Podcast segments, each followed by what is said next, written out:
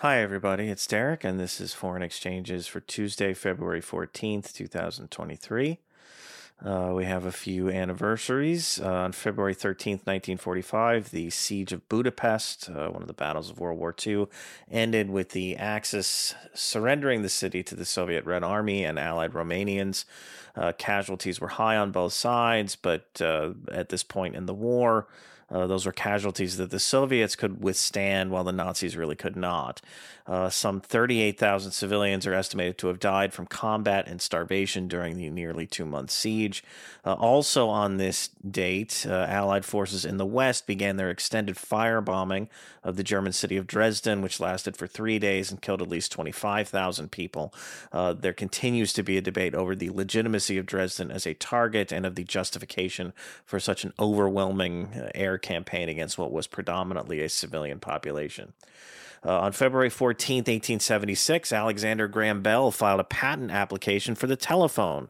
Uh, on this same day, Elisha Gray filed a patent caveat, which is uh, not an application, it's more a notification of an intent to file an application uh, for, the, for a similar technology. Uh, the U.S. Patent Office eventually informed Gray of the conflict and he withdrew uh, his caveat because he wasn't as far along as Bell was. Gray later won a court decision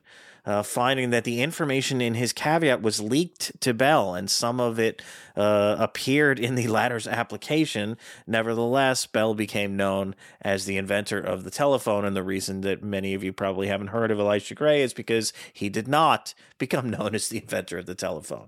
Uh, on February 14th, 1943, this is the anniversary of the start of the Battle of Sidi Bouzid. Uh, Sidi Bouzid is located in uh, Tunisia, uh, central Tunisia. It is the first of two battles that were fought in this region. It was followed immediately by the Battle of Kasserine Pass.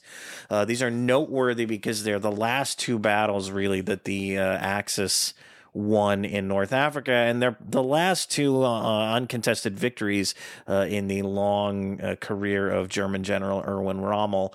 Uh, the uh, basically the the Axis was able to take advantage of the fact that the U.S which had just entered the war, was still not really ready for prime time. They had a lot of officers who didn't know what they were doing. Their logistics weren't very uh, ironed out yet. Uh, so they were able to take these two victories as part of an effort by Rommel to drive the Allies out of Tunisia. Uh, unfortunately for him, I guess, uh, unfortunately for the, the Nazis, I suppose, uh, the U.S. learned pretty quickly from its mistakes here. It replaced the ineffective officers, it improved its logistics, and from this point forward, uh, the North African campaign went decisively in the Allies' favor. Uh, also on February 14th, 1945, just a couple of years later, Franklin Delano Roosevelt hosted uh, our good friend uh, Saudi King Abdulaziz ibn Saud aboard the USS Quincy in the Mediterranean. Roosevelt was sailing home from the Yalta Conference. He took the occasion uh, of this uh, rather lugubrious uh, trip back home to hold several face to face meetings with a number of regional leaders. this particular one was the first ever face to face meeting between a Saudi royal and a U.S. president certainly would not be the last. Uh, the agreement that they concluded, uh, which is the source of the uh, military protection for oil uh, arrangement, uh, created the basic contours of the U.S. Saudi relationship uh, that has survived, although it may not uh, be quite on those contours anymore uh, to the present day. Uh, on to the news. There's a little international news of note, I suppose, in that a United Nations panel of experts has concluded that the man who goes by the name Saif al Adel, who may be a former Egyptian military officer, who, among other things, helped train the 9 11 hijackers, uh, there's some, some dispute over his uh, exact identity, but this is the one that most Western analysts seem to go with. Uh, he's apparently replaced, according to the UN panel of experts, uh, the departed Ayman al Zawahiri as the leader of Al Qaeda. Qaeda. Uh, there's been no announcement to that effect uh, from Al Qaeda, uh, which could be for a couple of reasons. Uh, one, uh, the organization, Al Qaeda, may not want to embarrass uh, their Afghan Taliban hosts by acknowledging that Z- Zawahiri is dead and therefore having to acknowledge that he was living in Kabul when he was killed. and two, Saif al Adel is by most accounts living in Iran. So announcing that he's taken over could also also some questions that both Al Qaeda and the Iranian government would rather not uh, have to answer. On to the Middle East and Syria, with the confirmed death toll from last week's earthquake um, now approaching. Uh, I, this is I, when I wrote this, it was approaching forty thousand. Uh, I believe it's already topped forty thousand. Certainly, by the time anyone reads or listens to this, it will have topped forty thousand uh, confirmed dead. Uh, a humanitarian relief convoy crossed from Turkey into northwestern Syria via Bab as Salama, which is a uh, village along the border, uh, for the first time since that crossing point was closed by the United Nations in 2020. Uh, whatever skepticism I might have had when I mentioned the possibility of opening additional aid corridors in yesterday's newsletter appears thankfully to have been misplaced.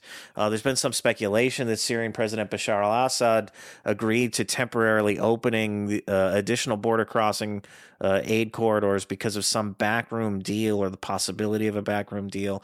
Uh, I don't think there's any reason to assume that he's already getting something in return for doing this in the form of both positive PR and the perception uh, and maybe reality that he was the final decision making authority, uh, not the UN, not Russia, not you know whoever, uh, in opening reopening this crossing and and you know I think there's at least one more crossing that may be opened, uh, and that does bolster bolster his claim to control uh, northern Syria, even though much of it is technically under rebel or Turkish control. Uh, it sort of makes it clear that this is his. Uh, still his territory. He's still president of the country. Uh, so even if he, and even really if he does get some other concession over this, I think under the circumstances, given the acute need for aid, it was certainly worth uh, whatever he will get. Uh, in Turkey, uh, uh, there's a piece from World Politics Review's Lina Khatib, which is a little bit outdated. Uh, some of it, she talks about the situation in Syria, and it's it was written clearly before these additional border crossings were opened, so it's a bit uh, dated in that sense. But she does a, a pretty solid job of outlining the political issues surrounding the Turkish government's response to the quake. I'll just read you a couple of paragraphs here. Uh, the disasters were natural, but not all of the fallout was. The humanitarian catastrophe caused by the earthquake earthquakes has been worsened by corruption, politics, and geopolitical rivalries. In Turkey, for instance, an earthquake tax was imposed in the aftermath of the Izmit earthquake of 1999, raised from a surcharge on telecommunication services. The funds were meant to be set aside for disaster relief, both for Izmit and in the event of future emergencies, but it is unclear where the money was spent, with some reports claiming it was in fact diverted to public works projects run by associates of President Recep Tayyip Erdogan. Uh, there are also claims, and I'm, I'm paraphrasing now, but there are also claims about uh, corruption in the construction process. Um, you know, uh, uh, regulators that maybe were bought off or had for some reason uh, looked the other way as shoddy buildings were being put up. Uh, there are complaints about the slow emergency response. All of this matters, of course, because uh, Erdogan is is facing reelection in May uh, assuming he doesn't postpone the election, which I think uh, may increasingly be a likely outcome here, but we'll see. Uh, in Israel Palestine, Israeli security forces killed a 17 year old Palestinian during an arrest raid in the West Bank's Tubas district on Tuesday. Uh, at least 50 Palestinians now have been killed by Israeli forces so far this year. Uh, also on Tuesday, a Palestinian man who was left quadriplegic after being shot by Israeli forces in January of 2021 uh, died of complications related to that shooting. Uh, in Iran, Iranian President Ebrahim Raisi visited China on Tuesday, where he was welcomed by Chinese President Xi Jinping uh, and some with some warm words about the level of solidarity and cooperation between the two countries. Uh, Raisi will be looking to deepen the latter, particularly on the economic front, where China has become the only real international lifeline for heavily sanctioned Iran. He'll likely get some new business deals out of this trip, uh, but I would expect Xi to do what he usually does does with respect to Iran, which is to focus on short term projects uh, and avoid making any firm long term commitments. And if that's how this goes, Raisi will presumably come away somewhat frustrated by that outcome. Uh, in Asia, uh, in Armenia, Armenian Foreign Minister Ararat Mirzoyan is reportedly going to visit Turkey on Wednesday, and what will be the first visit by an Armenian foreign minister to that country since 2014, and another sign that relations between the neighbors are apparently improving. And Mirzoyan's agenda will include a meeting with his Turkish counterpart, Mevlut Çavuşoğlu, uh, and a trip to southwestern Turkey to tour the earthquake zone and the Armenian rescue and aid operation there. Uh, the Armenians temporarily opened their overland border crossing into Turkey over the weekend in order to send aid to the quake zone. That crossing had been closed since 1988. Uh, again, another sign that that mm, you know they're warming up to each other a little bit. Uh, in Afghanistan, Afghan security forces raided an apparent Islamic State safe house in Kabul overnight, uh, killing at least three alleged IS members and arresting a fourth. In Pakistan, the Pakistani government has jacked up the country's natural gas tax from 16% to a whopping 112% at the friendly request of the International Monetary Fund. This is one of many tax increases the IMF is demanding. We mentioned this uh, in Monday's newsletter before it will release uh, the $1.1 billion in bailout funds it's been withholding since December. It's certain to worsen inflation, which is already high, and its effects are not going to be confined uh, to wealthy Pakistanis, which is something the, the Pakistani government has said it would try to do to limit the effects on most people and just kind of tax those who can afford to pay. Uh, this isn't that. Uh, but with foreign currency reserves dwindling, Pakistan is dependent on this next tranche of IMF relief and all of the wonderful austerity uh, that apparently will come with it. In India, Indian authorities raided the BBC's offices in Mumbai and New Delhi on Tuesday. Uh, ostensibly, this was over some sort of tax issue, but the real problem seems to have been the BBC's decision to air an unflattering documentary about Indian Prime Minister Narendra Modi a few weeks ago. Said documentary fo- focused on Modi's handling of the 2002 Gujarat riots when he, as then governor of Gujarat, uh, either condoned or may even have helped to facilitate uh, a pogrom against Muslims uh, in the wake of a Muslim attack on a group of Hindu pilgrims. Uh, Modi's government attempted to suppress the documentary, but there's a piece by uh, Al Jazeera's Aditi Agrawal uh, where she notes that uh, it only wound up generating more buzz actually for the documentary. It was a real backfire type of situation. Uh, several members of the ruling uh, Bharatiya uh, Janata Party uh, have suggested that the BBC's Indian operations could be shut down altogether. Uh, this tax allegation could be the first step toward that end. In Africa, in Tunisia, Tunisian authorities have been on a bit of an arresting spree in recent days, targeting politicians who have run afoul of President Kais Saied in one way or another.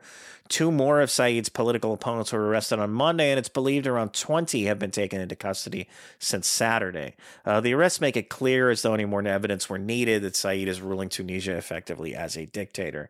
He's tried to justify the arrests as part of an anti corruption campaign and has accused the detainees of somehow causing recent food shortages and price increases without explaining how they're supposed to have done that. Uh, I don't know. Maybe they invaded Ukraine. Who knows? Uh, in Rwanda, uh, Africa's a country, Jesse, uh, Africa as a country's Jesse Damba Diamba uh, breaks down the deportation agreement between Rwanda and the United Kingdom. Uh, there's, uh, it's an interesting piece. I won't, uh, I'll just read you a couple of things here. In April 2022, the governments of Rwanda and the United Kingdom signed the Migration and Economic Development Partnership, uh, a plan to deport tens of thousands of asylum seekers crossing the English Channel to the East African nation in exchange for additional development funding, including Included in the partnership is the initial investment of 120 million pounds by the UK to boost the development of Rwanda, including jobs, skills, and opportunities to benefit both migrants and host communities, according to the British Home Office. Uh, the deal has prompted significant backlash across borders from global advocacy groups, church leaders, and human rights advocates, activists. It is so obviously uh, just a, a, deal to dump these people in Rwanda, and you should read the whole piece. Uh, but it's it's really just kind of a despicable arrangement. It seems to me. Um, there's still legal hoops I think that need to be jumped through before uh, actual deportations take place. But uh, just the fact that the UK government uh, entered into this deal uh, is is just skin crawl. Kind of makes your skin crawl. anyway, I digress. Moving on. in Mozambique uh, the mining f- firm Gemfields Group has reportedly shut down some of its operations in northern Mozambique's Cabo Delgado province following an attack by Islamist militants on the, visit, uh, the village of Nairoto over the weekend. Uh, the company's very large nearby ruby mine, thankfully, I guess, is still operating. Uh, the Islamist insurgency in northern Mozambique, uh, which has been claimed by Islamic State, has disrupted several resource extraction operations, most prominently offshore oil and gas exploration, but also uh, mining operations like those run by Gemfields. On to Europe. Uh, are several Ukraine uh, stories of note. Uh, Ukrainian officials are advising any civilians remaining in Bakhmut to go somewhere else at their earliest convenience, suggesting they're not hugely confident about being able to hold on to that city for very much longer. There are only around 5,000 civilians still believed to be in Bakhmut, and one assumes that they either really want to stay or really don't have the means to leave, or else they would have already gone. The Ukrainians are now preventing aid workers from entering the city, which will make it more difficult to evacuate any remaining civilians who need assistance. They also reportedly blew up a bridge near Bakhmut on Monday to try to complicate the Russian advance, which is another indication in itself that the city is in serious danger. In addition to the Russian advance around Bakhmut, there are indications that Moscow is preparing once again to ratchet up the air war over Ukraine. This has created a new sense of urgency uh, among Western governments with respect to supplying Ukraine uh, with air defense systems uh, and could increase pressure on those governments uh, to accede to, to Kyiv's demands for fighter aircraft. Uh, to the latter point, the Washington Post reported on Monday that the Biden administration is trying to impress upon the Ukrainians that the gushing spigot of Western military aid to which they've become so accustomed over the past year is unlikely to remain wide open indefinitely. Republicans in the U.S. House of Representatives have hinted at drawing down aid to Ukraine, uh, though I'll believe that when I see it. Uh, it's and it's also unclear how much longer other NATO members will be able to keep supplying Ukraine with arms, even if the will to do so remains constant. The fact is that some of these countries are literally running out of ammunition. Uh, Ukrainian defense minister, meanwhile, Alexei Reznikov, uh, named three new deputies on Tuesday as part of the fallout from a recent scandal uh, in which the Ukrainian military was found to be uh, significantly overpaying uh, for food supplies, which means somebody was skimming that overpayment off the top and uh, putting it into a bank account somewhere, most likely. I mention this mostly because these appointments suggest that Reznikov himself who was rumored to be on the verge of getting sacked as recently as last week, is probably going to stick around now for the foreseeable future. I imagine his job is uh, safe at this point. Uh, in Moldova, Moldovan authorities closed the country's airspace on Tuesday over reports that, wait for it, a balloon like object was observed near the Ukrainian border. Uh, the Romanian military reported a similar sighting and actually scrambled aircraft in response, although nothing seems to have come of that. Uh, the Moldovan airspace closure lasted less than an hour and a half, but it did come amid an increasingly wild series of allegations from the Moldovan government regarding Russian in- interference uh, in Moldovan affairs. Uh, Moldovan President Maia Sandu accused Moscow on Monday of plotting a coup in Chisinau, uh, based apparently on intelligence that the Ukrainian government claims it has recently uncovered. Uh, there does appear to be evidence of some sort of Russian political influence operation in Moldova, uh, whose breakaway Transnistria region is also a Russian dependency. Uh, but whether that rises to the level of coup, uh, I would say, is unclear. In Finland, NATO Secretary General Jens Stoltenberg appeared on Tuesday to broach the possibility of Finland entering the club without, or at least ahead of, Sweden, telling alliance defense ministers in Brussels that it was more important that both countries become members, quote, as soon as possible, end quote, than that they become members simultaneously. To to this point, so far at least, both the Finnish and Swedish governments have insisted that their respective national security uh, depended not just on joining NATO, but on joining it together. Uh, but Sweden's bid is, as we know, barely treading water right now, thanks to Turkish opposition, while Turkish officials have intimated that they're prepared to approve Finland's application. Uh, Finnish officials so far, uh, however, have not suggested that they're prepared to go it alone. We'll have to see if they cave on that. Uh, on to the Americas. There's just uh, the United States uh, to discuss today. Uh, the U.S. government has you're gonna you're gonna want to sit down for this. The U.S. government has apparently come to believe that the three objects its military shot down over the weekend were a not Chinese and b not doing any spying. Uh, instead, there seems to be an emerging consensus that these were all research or commercial devices of one sort or another. Don't worry though. There's no indication that we're going to start trying to figure out what things are before we shoot at them that would be frankly un American. Uh, you may also be interested to learn that the F 16 that shot down one of those objects, the one that was detected over Lake Huron on Sunday, needed two shots to get the job done. Uh, this may mark the first time in history that a military jet had to dogfight a weather balloon, but I cannot say that uh, for certain. The errant missile fortunately didn't cause any collateral damage, but, and maybe this is just me, the Pentagon might want to account for the possibility of stray missiles the next time it tries to shoot one of these things down. Just, uh, just something to consider. Finally, uh, writing for the New Republic, Samuel Moyn looks at how unrepentant interventionists like neoconservative grandee Robert Kagan are reinventing their, uh, I would say, somewhat discredited message uh, to shed the, in an effort to shed the baggage of their re- disastrous uh, recent record. Uh, he writes here uh, by the late 2000s, the consensus was that neoconservatism, as the writer Jacob Heilbrunn observed, quote, not only destroyed conservatism as a political force for years to come, but also created an Iraq syndrome that tarnishes the idea of intervention for several decades, end quote. In fact, a new left and new right demanding military restraint emerged, reemerged from the blowback, carnage, and defeat to which Americans have seen their wars lead. The isolationist right roared into prominence thanks to Donald Trump's call to end endless wars and attempt to withdraw troops around the world.